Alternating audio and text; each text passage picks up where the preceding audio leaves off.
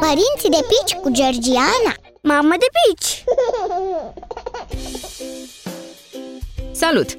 Astăzi vreau să vorbim puțin despre depresia postnatală, care afectează destul de multe mame. Unele din ele nici măcar nu își dau seama că trec prin această experiență, într-o măsură mai mică sau mai mare.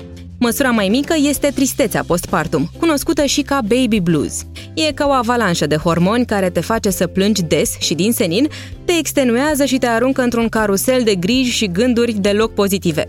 Sincer, eu cred că am și acum episoade de baby blues, la aproape un an de la nașterea fetiței mele. Sunt normale până la urmă, atâta timp cât ești conștientă de ele și știi cum să le depășești, discutând despre ceea ce simți și făcând loc în viața ta pentru relaxare și deconectare, de preferat fără copil. Depresia postnatală nu trece, din păcate, cu o ieșire în oraș. În primul rând, durează mai mult, uneori chiar și patru luni, și e caracterizată de o stare generală foarte proastă.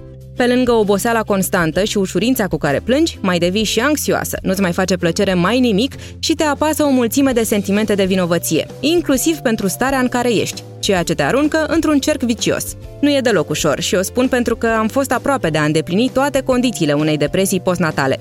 Din fericire, am reușit să evit agravarea stării proaste în care eram, deși n-aș putea să spun exact cum. M-a ajutat uh, probabil faptul că am avut cu cine să vorbesc despre tot ce simțeam, dar și faptul că am început să ies foarte des la plimbare cu cea mică. La mine, cel puțin, mișcarea și natura fac minuni. Pe scurt, primele săptămâni și luni de după naștere te afectează emoțional destul de mult. Încearcă să nu minimizezi situația, dar nici să o exagerezi, pentru că oricum trece. Caută însă sprijin în familie, printre prieteni sau chiar într-un specialist, ca să treci repede și cu bine de această perioadă și să revii la bucuria de a fi părinte.